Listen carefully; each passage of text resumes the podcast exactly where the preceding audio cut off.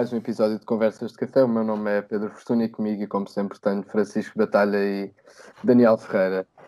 Esta semana aconteceu, aconteceu imensa coisa que, no fundo, interessa, não interessa a ninguém. Mas, como nós temos que, temos que fazer este episódio e, de certa forma, vamos falar, tal como sempre, de temas que interessam a literalmente 16 pessoas.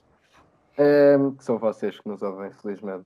E portanto nós vamos, nós vamos falar no fundo sobre, sobre Mário Draghi, sobre Mário Draghi ter tomado posse, vamos falar sobre, sobre estar frio no Texas e noutras partes do mundo, vamos falar sobre, hum, sobre um caso de um rapper que foi preso em Espanha, eleições catalãs, um herói de guerra português, não é? Se calhar herói de guerra agora foi um bocadinho. Sabe?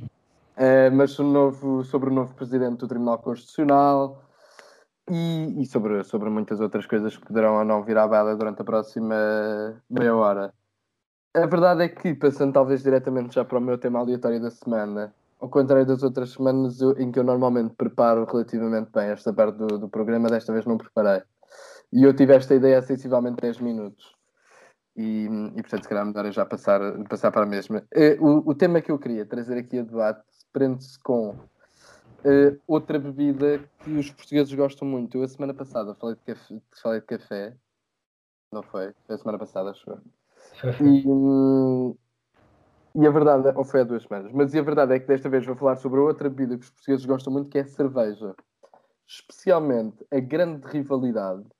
É que isto, isto é um bocado como ser do Sporting ou do Benfica, ou, não é? ou meter primeiro os cereais, ou primeiro o leite, ou um, sei lá, ananás na pizza sim ou não. Sagres e Superbox são, no fundo, uma das grandes perguntas uh, que todo o português tem que resolver para si próprio. Especialmente quando chega à faculdade. Um, eu vou ignorar que existem outras marcas de cerveja, porque a verdade é que há basicamente dois, um, dois níveis, um acima e outro abaixo da Sagres e Superboc. Há aquelas que são de facto tipo, melhores e diferentes, não é? Um, por exemplo, aquelas coisas todas artesanais e tal, e as guinas e não sei o quê, pá, isso é outro jogo.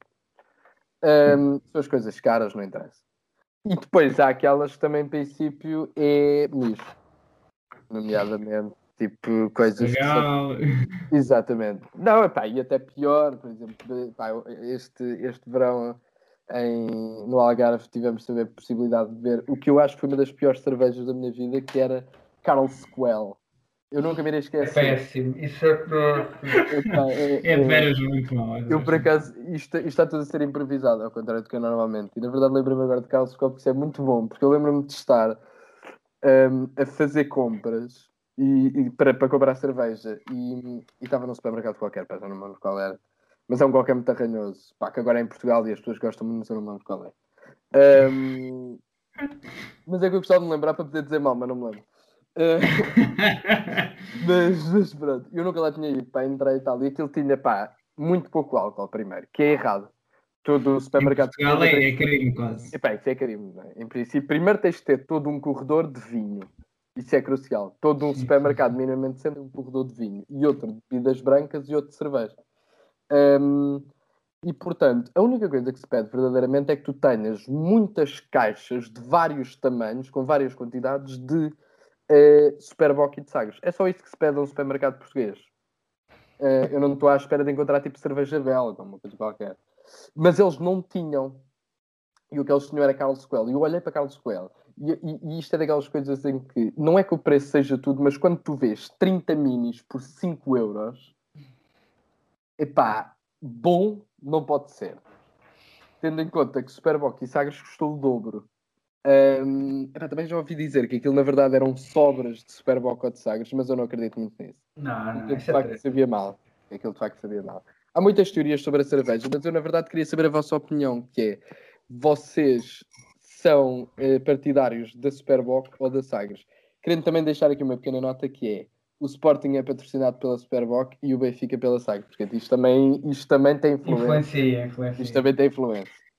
É assim, um, ehm, sendo eu benfiquista, um, ehm, fico já aqui a dizer que é uma pena que, que, que a Superboc tenha escolhido mal o clube que patrocina. Um, ehm, tá, mas, mas e, portanto, Porto. É que também Escolheram mal, todas as opções fora, bem, fora o suporte da Joa Benfica são más opções de, de, de patrocínio. Um, para todos aqueles que, que ouvem e não me conhecem exatamente, eu, eu sou do Benfica, mas não sou o maior fã um, de futebol e, portanto, de maneira alguma o futebol me aquece ou me arrefece. Um, mas, de facto, sou um grande defensor da, da Superboc, até porque é de veras a melhor. E pronto, não tenho mais nada a comentar so, sobre isto. É, é única e exclusivamente é, isto. Para ser honesto, meu, a minha grande minha grande esperança para este segmento é que Daniel Ferreira tenha o que dizer. Portanto, eu vou-lhe agora passar a palavra e esperar que ele consiga carregar como normalmente faz este programa. Eu tenho o que dizer, mas não há grande coisa. Atenção, aqui armar-me em... Como sempre. É, eu não vou armar em João Palhinha. Eu sei que sempre que eu digo que vou ser breve é quando eu sou menos breve, mas enfim. Então não uh... seja breve, homem. Pronto, exato. Eu, não, eu não vou ser João Palhinha agora. Não vou ser João Palhinha. Portanto, uh, em primeiro lugar, Portugal, bem, é, tem boas cervejas e isso penso que não há nenhum português que acho que não. Fora meia dúzia de iluminados, gosta muito de ir ao estrangeiro provar centenas de cervejas para depois dizer não, isso de facto Superboc e Sagres é do pior que há. Mas felizmente essas pessoas são uma minoria, uh, tanto no fundo na área da cerveja como em todas as áreas da vida. Uh, mas acho que te esqueceste aqui, aliás, esqueceram-se vocês os dois, de abordar uma outra luta a que não se dá muita importância, mas que entre os bebedores de cerveja existe, que é a imperial ou a cerveja de garrafa. As pessoas que estão mais habituadas a beber cerveja fora de casa, como penso que é o nosso caso, não é? pelo menos é o meu, uh, preferem imperial por causa do gás e tudo mais, uh, e outras pessoas, no fundo, acabam por preferir cerveja de garrafa, que eu acho fundamentalmente absurdo. Ainda assim não é tão absurdo como gostar de cerveja de lata. Não, é... era isso que eu ia dizer, eu não sabia que isso era uma discussão, eu pensava que era evidente que as pessoas gostavam mais de cerveja de, pá, de, de, de, Imperial, sempre pensei. Sim, é assim, primeiro não sejamos esquisitos. Eu pensava todos que era uma... uma todos nós gostamos de uma boa cerveja. Eu tenho amigos que são, eu tenho amigos que são. eu dizer que eles não existem. Que, que, se tu lhe deres, tipo, não é, entre um copo, entre uma Imperial e uma garrafa, preferem a garrafa. Preferem garrafa, sim. Sim. Seja doida, isso é como preferir água da torneira à água do luz. Pá, não, é quem, há quem não gosta de gás. Há quem não gosta de gás. Não é o meu Bem, caso. Não, é assim. Não sabia que existia essa questão. Mas vai, vai ser uma das perguntas. Então, para além de Superboc e Sagres, é Imperial ou Garrafa agora. Pois, isso. a interação das pessoas. Verdadeiras questões. Então, uh... Bem, mas adiante. Uh, e depois, quer dizer, eu penso que a discussão entre Superboc e Sagres é ridícula, a não ser que, seja, que sejamos muito clubistas, temos obviamente que preferir Superboc, que é a melhor cerveja. Eu não digo isto porque a Superboc tem açúcar, porque eu sou uma pessoa que não gosta nada de açúcar, como vocês sabem. Não, odeio, não. pá, não, eu tudo que é chocolate, não sei o que, odeio. O homem que transpira diabetes.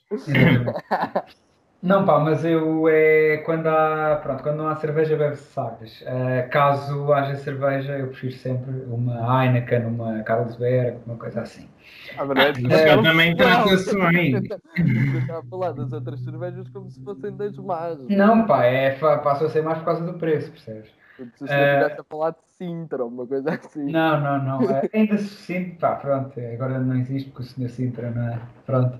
Uh, conseguiu falir uma marca de cervejas num país de bêbados, mas adiante. Uh, é, é.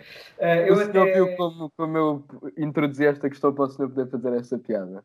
Agora tens de falar do Sporting, não estou a brincar. mas podemos passar ao próximo tema. Podemos, podemos. Eu vou só aqui acabar mais umas notinhas então, fala, por favor. Uh, pronto, há pessoas fazem também comentários negativos sobre a Sergal. Eu não acho que a Sergal seja assim tão má. Eu acho que por ser barata as pessoas pressupõem que é muito má, mas tendo em conta o preço é mesmo ótimo. Ao contrário, por exemplo, da Carlos Coelho, uh, dessa maravilha que tu falaste, pá, eu lembro-me uma vez quando fui ver o jogo da Supertaça o ano passado ao Algarve, em que o Sporting teve equilibradíssimo e muito perto de ganhar ao Benfica. Uh, fui com, com um amigo meu, com o Zé Pedro, que vocês conhecem bem. Pá, eu lembro-me quando estávamos aí para as caminhonetas para ir para o Algarve, eles a trazerem grades de Carlos Coelho lá para dentro, assim, mas esta gente vai beber Carlos Coelho quente. Pá, ah, eu estava quente, é pá, eu assim, não, isto é, é para vomitar, de certeza. É só pode.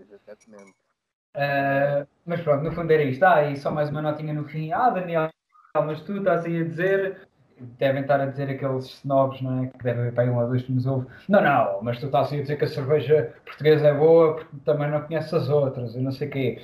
Pá, eu estive em França e, e tive o privilégio, e eu estou a fazer aqui aspas com os dedos, de provar cerveja belga. Mas cerveja daquela tipo a Superboc e a Sagres lá do sítio. É pá, eu prefiro não comentar porque, pronto, aquilo foi. Para não foi, ofender aqueles é... que podem ficar ofendidos. Exatamente. Pá, Stella Artois, aí é tudo horrível, tudo horrível. Não, não vale a pena eu, eu, eu, diria que, que, no fundo, eu também só queria só deixar mais duas coisas, que é primeiro, já me lembrei o que é que qual foi o tema aleatório da semana passada, foi anéis de namoro. Sim. E só houve uma pessoa, uma pessoa que, que estou a favor. Portanto, pela primeira vez tivemos alguma unanimidade. Vamos dizer quem foi ou voto é secreto? Epá, não me lembro. Não me lembro. Acho que foi Daniel Ferreira. Mas, é, mas não, é uma não, pessoa que eu não conheço. É uma pessoa que eu não conheço. Ah, okay, okay. E Daniel Ferreira devia sentir agradecido por eu não ter malhado em si uh, neste tema aleatório. Mas a verdade é, é que. mudar de tema, que já vamos com 11 minutos. Temos, temos. Exato, exato. Uh, eu, eu, eu, pensei numa transição que era. A verdade é que, independentemente da cerveja, de qual é e tal, a questão é que quer-se a cerveja um, ehm, sempre gelada, no fundo. Especialmente num dia de calor, é assim que se quer a cerveja. Ao contrário do Texas. O Texas, no contrário, esta transição, esta transição, meu Deus, Pedro Forteiro, o senhor está a ficar absolutamente extraordinário nestas transições. Estou aqui, estou na RTP. uh, eh, mas sim, fala, de, de Francisco Batalha queria falar sobre, sobre o frio texano, no fundo. É, pois queria, porquê? Porque tem-se andado a sentir uma onda de frio por todo o mundo, quer dizer, enquanto que em Portugal parece que estamos a chegar a maio, um, no resto do mundo o inverno um, agrava-se e, portanto, nevou um, no Texas, que era, que era o estado em que toda a gente achava que nunca, nunca iria nevar, de tal maneira que o, o, o senador, se não me engano, Ted Cruz, disse que acreditaria na, nas alterações globais eh, nas alterações climáticas quando nevasse no Texas. Bem, isto agora acho que o senhor ficou numa posição complicada, mas fica já aqui o, o comentário, não é?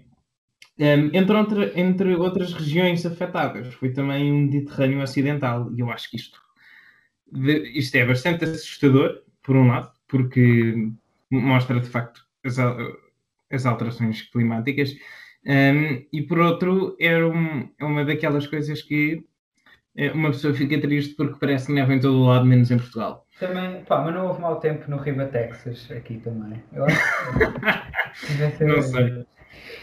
É, não sei, eu não andei a ver o, o, o tempo no Riva Texas.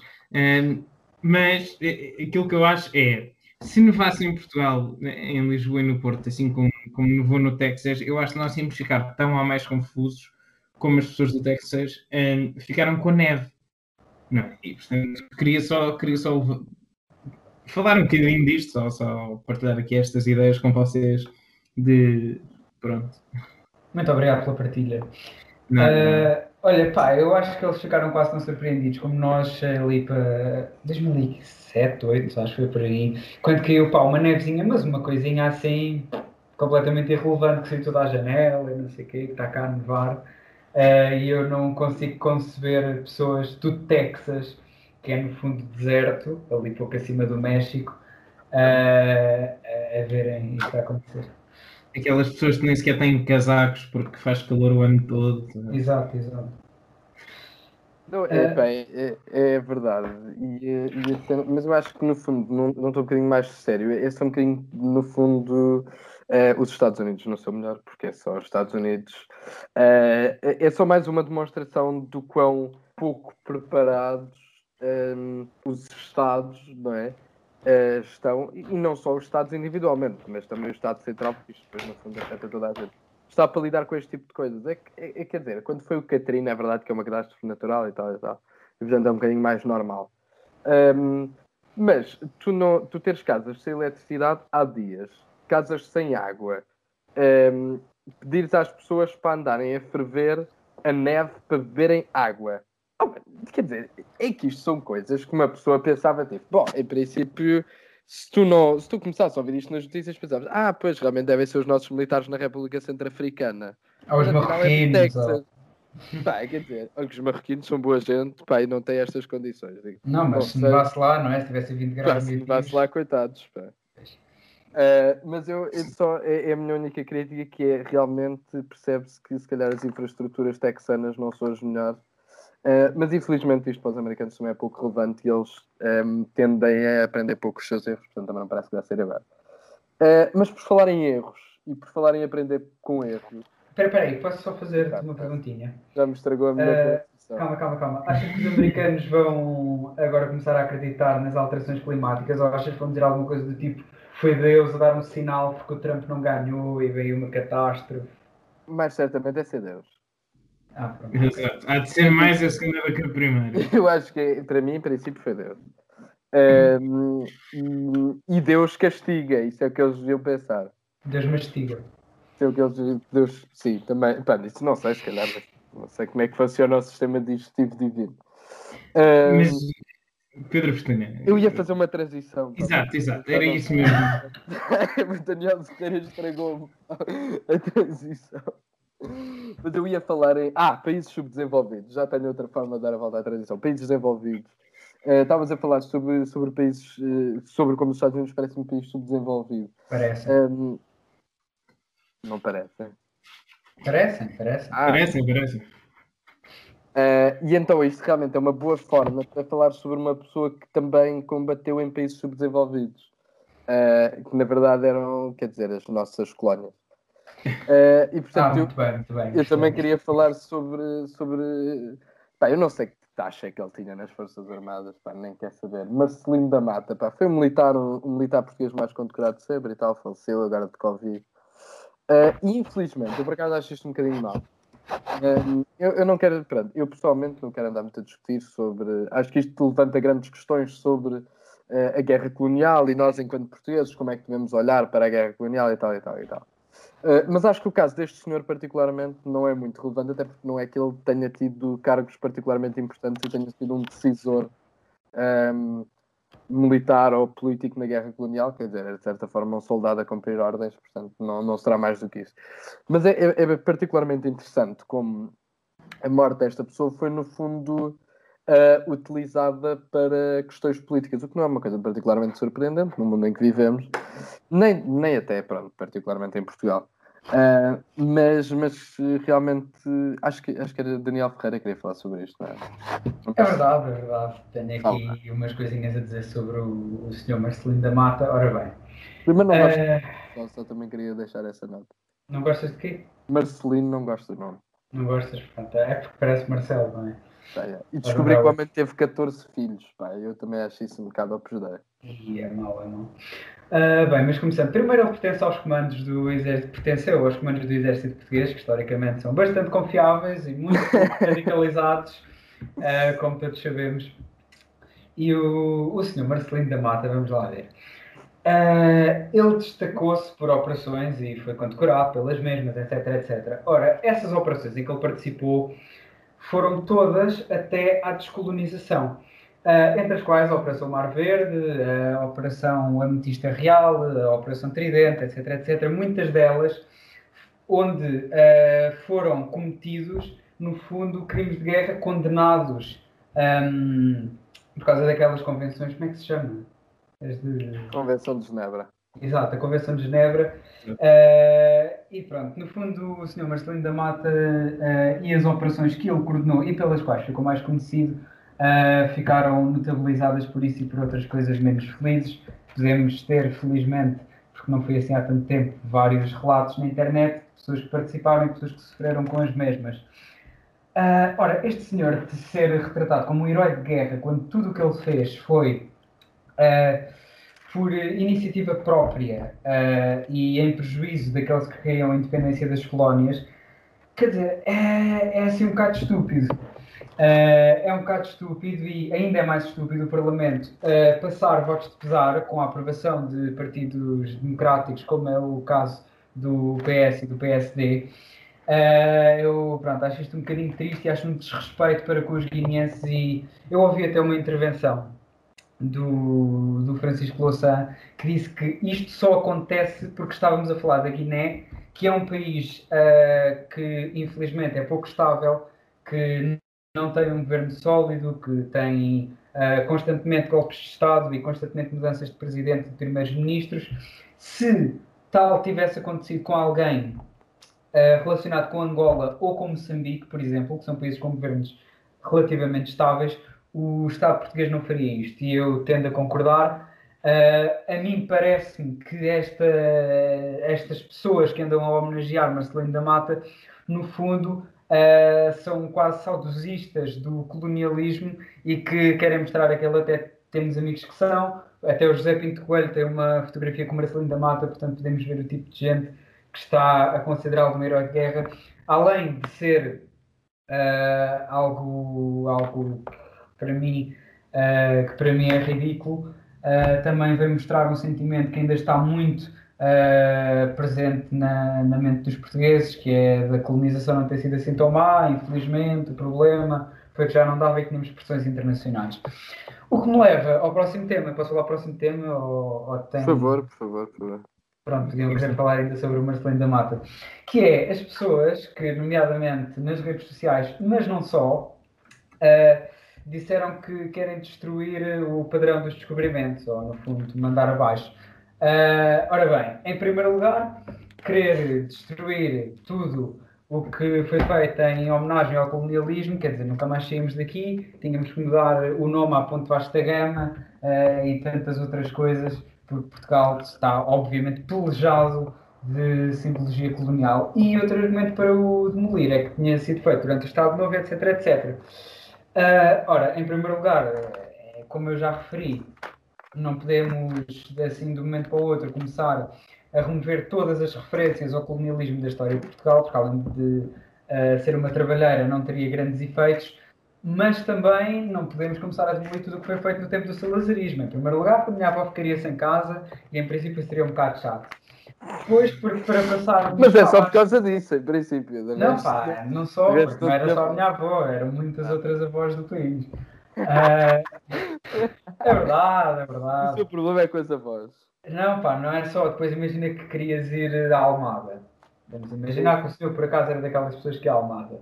Então aí não ias pela ponte 25 de Abril, tinhas de ir pela outra, que ainda por cima tem o nome do Vasco da Gama, se calhar também ia abaixo. Eu, eu, para ser honesto, o senhor no meu caso não tem que ir mais longe. Pá, Alvalade foi construída por Salazar e, portanto, no fundo ah, do sítio okay. onde eu vivo, também não só a sua avó, mas também no fundo do meu prédio, pronto.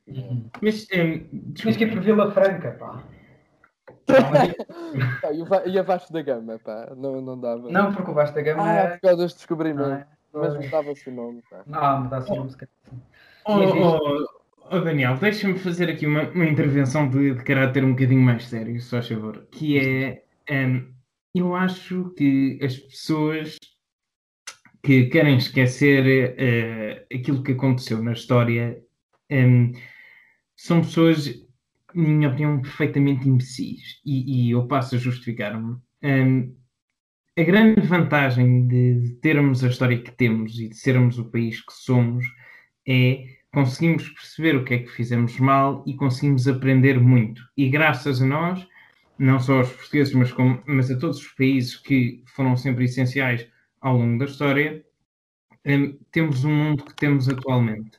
Se não, fossem, se não fossem os portugueses, não tínhamos o, o desenvolvimento marítimo que temos hoje em dia. Se não, se não fossem os portugueses, nunca tínhamos uh, descoberto, o, o, os portugueses e os espanhóis nunca tínhamos descoberto a América ou, ou a América do Sul. Há uma série de coisas absolutamente fundamentais que eu acho que as pessoas que de vez em quando vêm a público sem, sem qualquer tipo de juízo dizer ah, não, isto era para mandar abaixo o padrão dos descobrimentos e não sei o quê, só porque é, honra o colonialismo e foi construído no Estado Novo, são pessoas que não têm noção destas coisas, que é, não se pode apagar a história e dizer ah, pedimos imensa desculpa, isto foi um erro, já não existe. Não pode ser. A história é, uma, é, um, é um ótimo professor para conseguirmos evitar cometer os mesmos erros no futuro. E eu acho, e consideremos, por exemplo, o caso da Alemanha, que é um país que vive com tanta vergonha do seu passado entre, entre 1933 e 1945, com razão, mas vivem com tanta vergonha que a, a primeira quadra do, do, do hino nacional deles não é cantada precisamente porque é demasiado nacionalista. Consideremos estas coisas. Pronto, queria só, queria só dizer isto assim, num, num tom um bocadinho mais sério. Ora bem, Eu- eu ah, também- diz, diz, diz. Ah, pronto, pronto. Não, diz, É, diz. É, isto é relativamente longo, mas também vou tentar ser sucinto. Eu, eu vou aproveitar esta questão para falar aqui, no fundo, três coisas.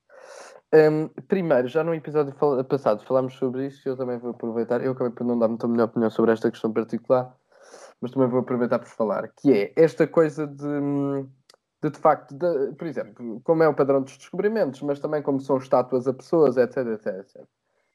Hum, eu acho que aqui é importante fazermos uma grande distinção entre eh, pessoas que fizeram coisas, particularmente no caso de estátuas de pessoas, pessoas que fizeram eh, coisas positivas e coisas negativas, porque, epá, não há santos, não é? santos só na Bíblia, e mesmo assim, poucos. Hum, portanto, uma pessoa normal comete, comete erros e faz coisas positivas, faz coisas negativas, hum, como no caso, por exemplo, que, que até foi o Daniel que falou no último episódio de, de Winston Churchill.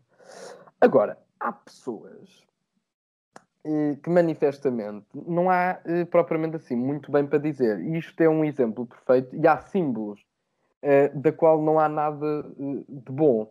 Eh, exemplos disto são, por exemplo, qualquer tipo de ehm, coisas relacionadas com o nazismo. Seja a, partido, seja a bandeira de partido nazi, seja, eh, portanto, qualquer tipo de movimento corporal, saudação, etc. Eh, nada disso representa algo minimamente positivo.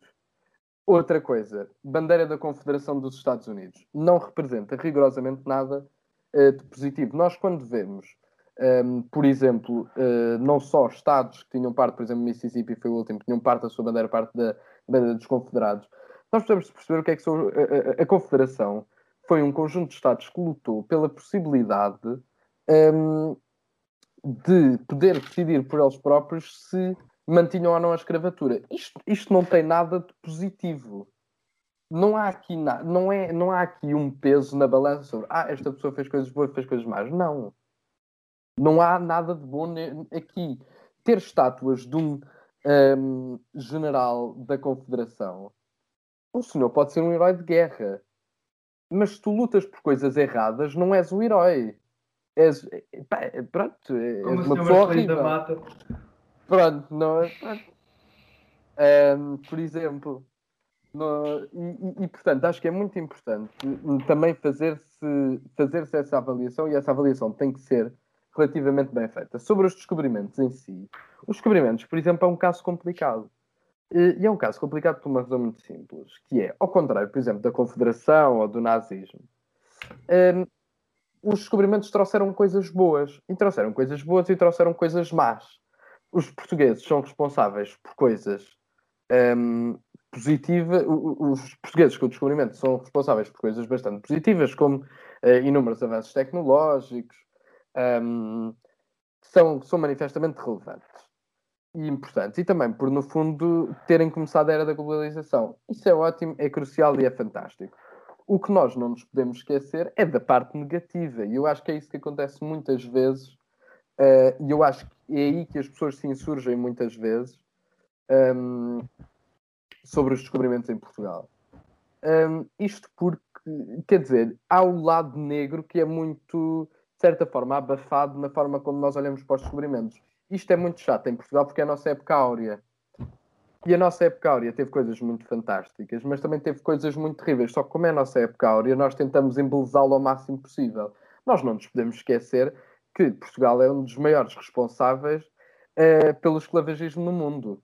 Uh, e isto teve várias uh, implicações, não só naquilo que se passa na América, seja do Norte, seja na América do Sul, durante os próximos 500, 600 anos, ainda hoje, mas também no sentido em que fomos nós que também que ajudámos a justificar, mesmo filosoficamente, em termos do pensamento, porque é que era ou não aceitável ter escravos. Nós perpetuámos todas essas ideias. Estas ideias de o homem negro ser inferior ao homem branco, ou nem sequer ser um ser humano, são ideias hum, ibéricas. E, portanto, nós temos responsabilidade hum, naquilo que aconteceu nos outros países. E essa responsabilidade, como é óbvio, não é também uma, uma carga e um, não é? Que, com que nós temos que viver todos os dias e pedir perdão e andarmos a autoflagelar-nos por causa disso. Mas é algo que deve ser falado quando se estuda os descobrimentos. Nós estudamos os descobrimentos na história no sentido em que, pá, nós somos fantásticos. Pá, brilhantes. Pá, dividimos o mundo com a Espanha, pá. Nós somos, pá, os portugueses, pá, nesta altura, pá, aquilo é que era bom. Pá, aquilo era brilhante. E, e, nós sempre que olhamos para Portugal, há sempre esta memória de, pá, os descobrimentos, pá, é que aquilo era mesmo fantástico. Um, temos os Lusíadas que falam sobre isso, temos, por exemplo, a mensagem de Fernando Pessoa, a ideia do Quinto Império, não sei o quê, também é sobre isso. Portanto, os descobrimentos é, é sempre aquele momento excelente. E a única coisa que eu acho que seria importante era passarmos a olhar para os descobrimentos de uma maneira. É que, é que não é boa nem má, é só mais correta e mais um, próxima daquilo que foi a realidade. Tal como a guerra colonial. A guerra colonial é uma coisa que é completamente afastada do estudo da história. Nós somos dos países que mantiveram colónias até mais tarde não é? E, não nos sentimos minimamente responsáveis por isso. É uma coisa completamente acaba, apagada do nosso estudo e da nossa visão uh, da história de Portugal. No fundo, em Portugal, todas as coisas que nós fizemos de mal no mundo são todas completamente postas para debaixo do tapete. É tipo, epá, eram outros tempos também. A vida, não é? O que é uma pessoa podia ter feito? por outro lado, houve coisas muito boas. Eh, e eu não acho que nós, nos, mais uma vez, e, e, voltando a, reiterar este ponto, não é que nós tenhamos que nos, eh, não é massacrar por causa disso como os alemães, é mais, eh, sei lá, ter algo, olharmos com mais clareza e com mais objetividade para aquilo que realmente aconteceu. Acho que é só isso que eu, no fundo, uh, acho que seria, Sim, é, seria é precisamente, pegando só, só fazendo uma breve nota daquilo que estavas a dizer, é precisamente saber aquilo que fizemos. E, e é por isso que o estudo da, da, da, história é tão importante, e é por isso que o, não podemos andar, como tu, como tu disseste bem, não podemos andar aqui com, com meias medidas. Temos que dizer o que é que fizemos, temos que assumir o que é que fizemos e o que é que não fizemos e dizer, olha, fizemos isto bem, fizemos isto mal, mas é uma parte da nossa história, não, não a podemos esquecer. Eu acho que esse é, e esse era o ponto que eu estava a dizer há bocadinho, que é importante não nos esquecermos da história porque senão corremos o risco de, de nos tornarmos ignorantes à mesma. Pronto, Sim, e eu, eu acho que, Daniel, não sei se tens mais alguma coisa para dizer sobre isto. Não tenho alguma, tenho várias. Ah, então, por favor. Ah, ok, muito obrigado. Uh, pois bem, em primeiro lugar, eu sou, se calhar vocês já sabem, não é? Provavelmente já sabem, mas as pessoas que nos ouvem não, eu sou favorável à análise crítica da história, não é? E contra a idealização que muitas vezes existe dos descobrimentos. Porque existe uma idealização. Uh, nós, por exemplo, quando estudamos, é, é muito raro uh, não se dizer nas aulas que os portugueses foram mais brandos na colonização e se calhar os espanhóis dizem que eles é que foram mais brandos do que os portugueses. Também isto não é uma coisa só nossa. Uh, e essa idealização começa logo por aí. Está, está errada. E essa idealização não é culpa dos professores de agora, das pessoas que agora fazem os manuais. É culpa da historiografia, que foi herdada já, primeiro do tempo da Primeira República, em que obviamente os valores eram outros, uh, e depois, mais tarde, do Estado Novo. A historiografia em Portugal nunca teve uma, uma mudança séria e continua-se a ter muitos, muitos traços de, de, de colonialismo na, no, na nossa historiografia. Por exemplo, Uh, quando se fala normalmente daquilo que eram uh, os produtos que se mudavam no comércio entre os continentes e tal, que Portugal fazia, fala-se das importações, das matérias-primas, das especiarias, não sei quê, e dos escravos. Ou seja, não se fala da escravatura e fala-se de escravos como se fossem produtos. Isso, parecendo que não, faz-nos passar por uma normalização de, daquilo que era a visão do, de, de pessoas uh, como não sendo pessoas, como sendo apenas objetos. E só lá mais tarde, quando se começa a falar do século XVIII e tal, do iluminismo, da Revolução Francesa e etc., é que se começa a dizer: ah, não, aqui começaram a perceber que os escravos eram pessoas. E em momento algum se faz um olhar para trás e se vê que Portugal foi pioneiro do, do, do esclavagismo. Uh, e é verdade, e aqui também pode ser um bocado por isto, que nós não tivemos um, um choque tão radical. Portugal mudou no 25 de Abril a sua relação com as colónias e com os países lusófonos, procurou sempre manter relações fortes, mas entre dois países uh, soberanos e com liberdade para fazerem o que bem lhes apetecesse, um, e, mas sem relações de opressão de ninguém sobre ninguém. E se calhar, a partir do momento em que houve esse 25 de Abril e essa transição tão radical, as pessoas de um momento para o outro disseram: Ok, acabou. Hoje em dia as relações são iguais, não temos uma relação de neocolonialismo como tem, por exemplo, a França, com muitas das suas ex-colónias, portanto está tudo bem. Uh, mas pronto, a questão é que não está. Uh, depois, o segundo ponto que eu queria analisar é que já há muita gente a dizer: Ah, não, porque dizem isso porque não têm orgulho no passado do país e tal, que não são patriotas e etc, etc. Ora bem, as pessoas, para gostarem do fado ou para gostarem do facto do Sr. Salvador Sobral ter ganho lá a Eurovisão, uh, da seleção portuguesa ter sido campeã da Europa e dos portugueses terem muitos imigrantes de sucesso lá fora e da nossa cultura e do nosso povo, as pessoas não têm de ter orgulho no passado colonial do país. E mesmo que elogiem o espírito dos descobridores que foram, a aventura e tal, tal, tal, não é preciso ter orgulho em ter sido um império colonial apoiado no esclavagismo para reconhecer o bom que os portugueses fizeram uh, e têm feito, uh, alguns ainda hoje, uh, ao longo da história. E, portanto, isso também é, é muito importante não confundir patriotismo ou orgulho nacional com, no fundo, chauvinismo ou uma visão idealista da história.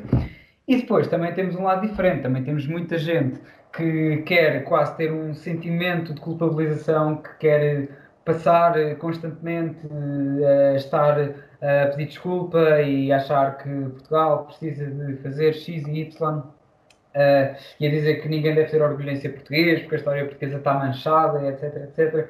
Também não alinho nesse radicalismo, que acho, francamente, uh, um bocado estúpido. Uh, e também é importante não cairmos no erro de olhar para a história com os olhos de hoje. Ou seja, olhar e reconhecer que foram erros não só pode ser feito, como deve ser feito. Uh, agora, olhar, por exemplo, como aconteceu aqui há uns tempos para o Padre António Vieira e dizer não, não, porque ele era a favor de uma escravatura e da outra não e tal, uh, também não me parece correto. Depois, isto aqui é uma pequena nota. Uh, há muita gente que anda a dizer que não se deve mandar estátuas abaixo porque e tal, é uma parte da história de Portugal, não interessa se foi mal, interessa que as coisas tenham de pé e não sei o quê. Ora bem, essas pessoas normalmente são as mesmas que cada vez que se fala de pessoas para lá da Alemanha que mandaram estátuas do Lenin abaixo, costumam ficar radiantes e contar aquelas histórias com um sorriso na cara. É pá, bem, portanto... o senhor tem uma obsessão por pessoas que mandaram abaixo estátuas do Lenin. Não, mas é verdade. É, é pá, isso está-lhe mesmo pá, no goto. Pá, ficou um bocado entalado, ficou um bocado mas, entalado. Desculpa, só antes de. Não há histórias que são para manter e histórias que são para apagar. Por, assim, só, e atenção, atenção. Calma, calma, estátuas de Lenin também não podemos. Não, calma, calma, deixa-me só deixar uma nota final. Diga, diga. Peço não, exalta, é... não, calma. Porque aqui o problema não é onde é que as pessoas mandaram estátuas e não mandaram estátuas abaixo. O problema é, será que mandar estátuas abaixo é sempre legítimo? Não, não é sempre legítimo. Porque a história não é algo que fica parado no tempo. A história é algo que vai evoluindo e são as pessoas que a fazem.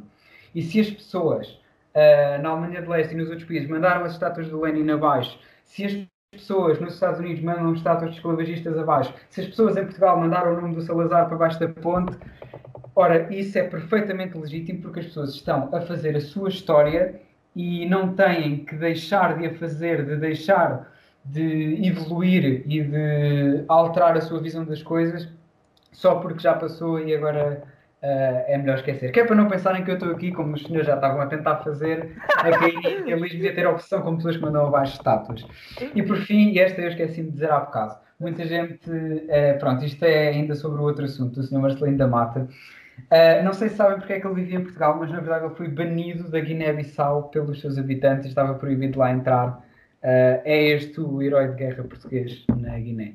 Pronto, uh, foram estas as minhas notas, podem continuar. Deixa-me só só vou mesmo fazer uma, uma nota final sobre este assunto, que é, apesar de, como nós todos já, já dissemos e já falámos, é, é importante não, não, não esquecermos o, o, passado, e eu acho que é importante sempre reforçar esta ideia, é, é importante não esquecermos o, o, passado e é importante não esquecermos o papel do, dos portugueses na, na escravatura e no, no esclavagismo e, na, e na, na, compra e venda de escravos, acho que é importante também dizermos que Portugal foi dos primeiros países a, a abolir a escravatura. Não que isto venha justificar qualquer coisa de, daquilo que aconteceu, porque nem sequer é esse o objetivo que, daquilo que eu estou a dizer, estou só a dizer que é importante também não esquecermos isto. Pronto. Um, e assim sendo, não sei se querem abordar mais algum tema ou se acham que o programa já está grande o suficiente. Também, também queria só terminar e, e, se calhar nós, nós também tínhamos outro tema, mas se calhar também fica para a semana para podermos falar com mais, mais à vontade. Um, mas, mas exatamente sobre isso, eu acho que Portugal também tem, na sua forma de ver a história e não sei o quê, tem alguma sorte. E tem alguma sorte porque, porque sempre que Portugal errou, depois, uns anos a seguir, teve sempre, fez sempre alguma coisa que lhe permitiu, uh, de certa forma, um, olhar para aquilo que fez no passado de forma muito mais. justificar-se até mesmo. Um, e, e, sempre, é um bocadinho sempre, sempre que Portugal está do lado mau, depois a seguir faz qualquer coisa boa e portanto diz: epá, mas no final de contas isto até foi bom. Isso, por exemplo, nos descobrimentos é exatamente esse o caso. É, verdade, e tu disseste, pronto, não, não, não, não estou a acusar de estar a, a, querer justificar a escravatura e tal, tu próprio disseste que não era esse o objetivo, mas muitas vezes, muita gente utiliza de facto, isso é de facto uma coisa utilizada na, na forma como nós tratamos a escravatura em Portugal, o facto de sermos dos primeiros países a abolirmos é uma grande desculpa para nós. O colonialismo, o facto de, tal como o Daniel disse, a forma como tratamos as colónias hoje em dia é uma grande desculpa para o colonialismo, porque é muito fácil nós dizermos, é pá, e tal, isso, pá, e também foram os faz, pá, isso agora não temos nada a ver com isso, a culpa não é nossa. Pá, isto é dia coisa... 25 de Abril mudou tudo, pá. Exato, isso é, isso é coisa de facho. E, portanto, o, a grande sorte e azar, ou o que é que seja, a, a razão pela qual em Portugal nós também temos esta possibilidade e esta facilidade de, de, fazermos um bocadinho a história à nossa maneira e estarmos sempre bem e de fazermos sempre boa figura na história é porque curiosamente, nós ou apagamos completamente partes da nossa história em que, pronto, correu mal mesmo, ou então arranjamos sempre uma coisa que fizemos posteriormente para justificar e dizer pá, eu sei que fizemos mal durante 300 anos, mas depois até que fizemos bem. E portanto, como fizemos bem e fomos os primeiros a fazer bem, já não somos tão maus como os outros. Uh, isso acontece muitas vezes, não é só na escravatura, mas em muitas outras, muitos outros assuntos. E por isso é que é muito mais fácil para Portugal uh, justificar uh, alguns dos seus momentos menos bons do que outros países. Por exemplo, os Estados Unidos, não é? tiveste uma guerra civil sobre isto, depois tiveste o momento da segregação, etc, etc, etc. Portanto, aquilo é um bocadinho injustificável, não é? Não há grande forma de ver a história de outra maneira. Mas Portugal tem essa facilidade.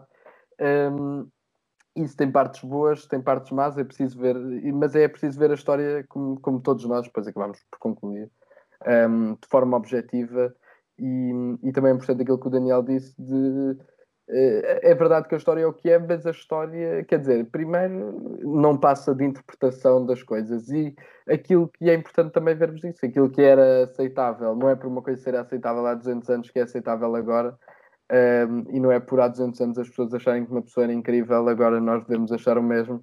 E portanto a história tem que ser continuamente interpretada e reinterpretada. Um, e isso é, é por simplesmente natural e aconteceu muitíssimas vezes ao longo da história da humanidade. E portanto, se não tiverem assim mais nada para, para falar, não sei se têm, se, para, para acrescentar este tema. Penso. É, não, eu não tenho mais nada para dizer.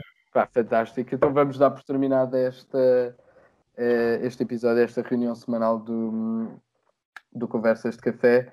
Muito obrigado a todos os que nos ouviram e para a semana falamos certamente sobre uh, rappers uh, presos por dizer mal de Reis e Catalunha, que infelizmente não tivemos tempo, mas para a semana falaremos sobre isso. Um, obrigado e até para a semana.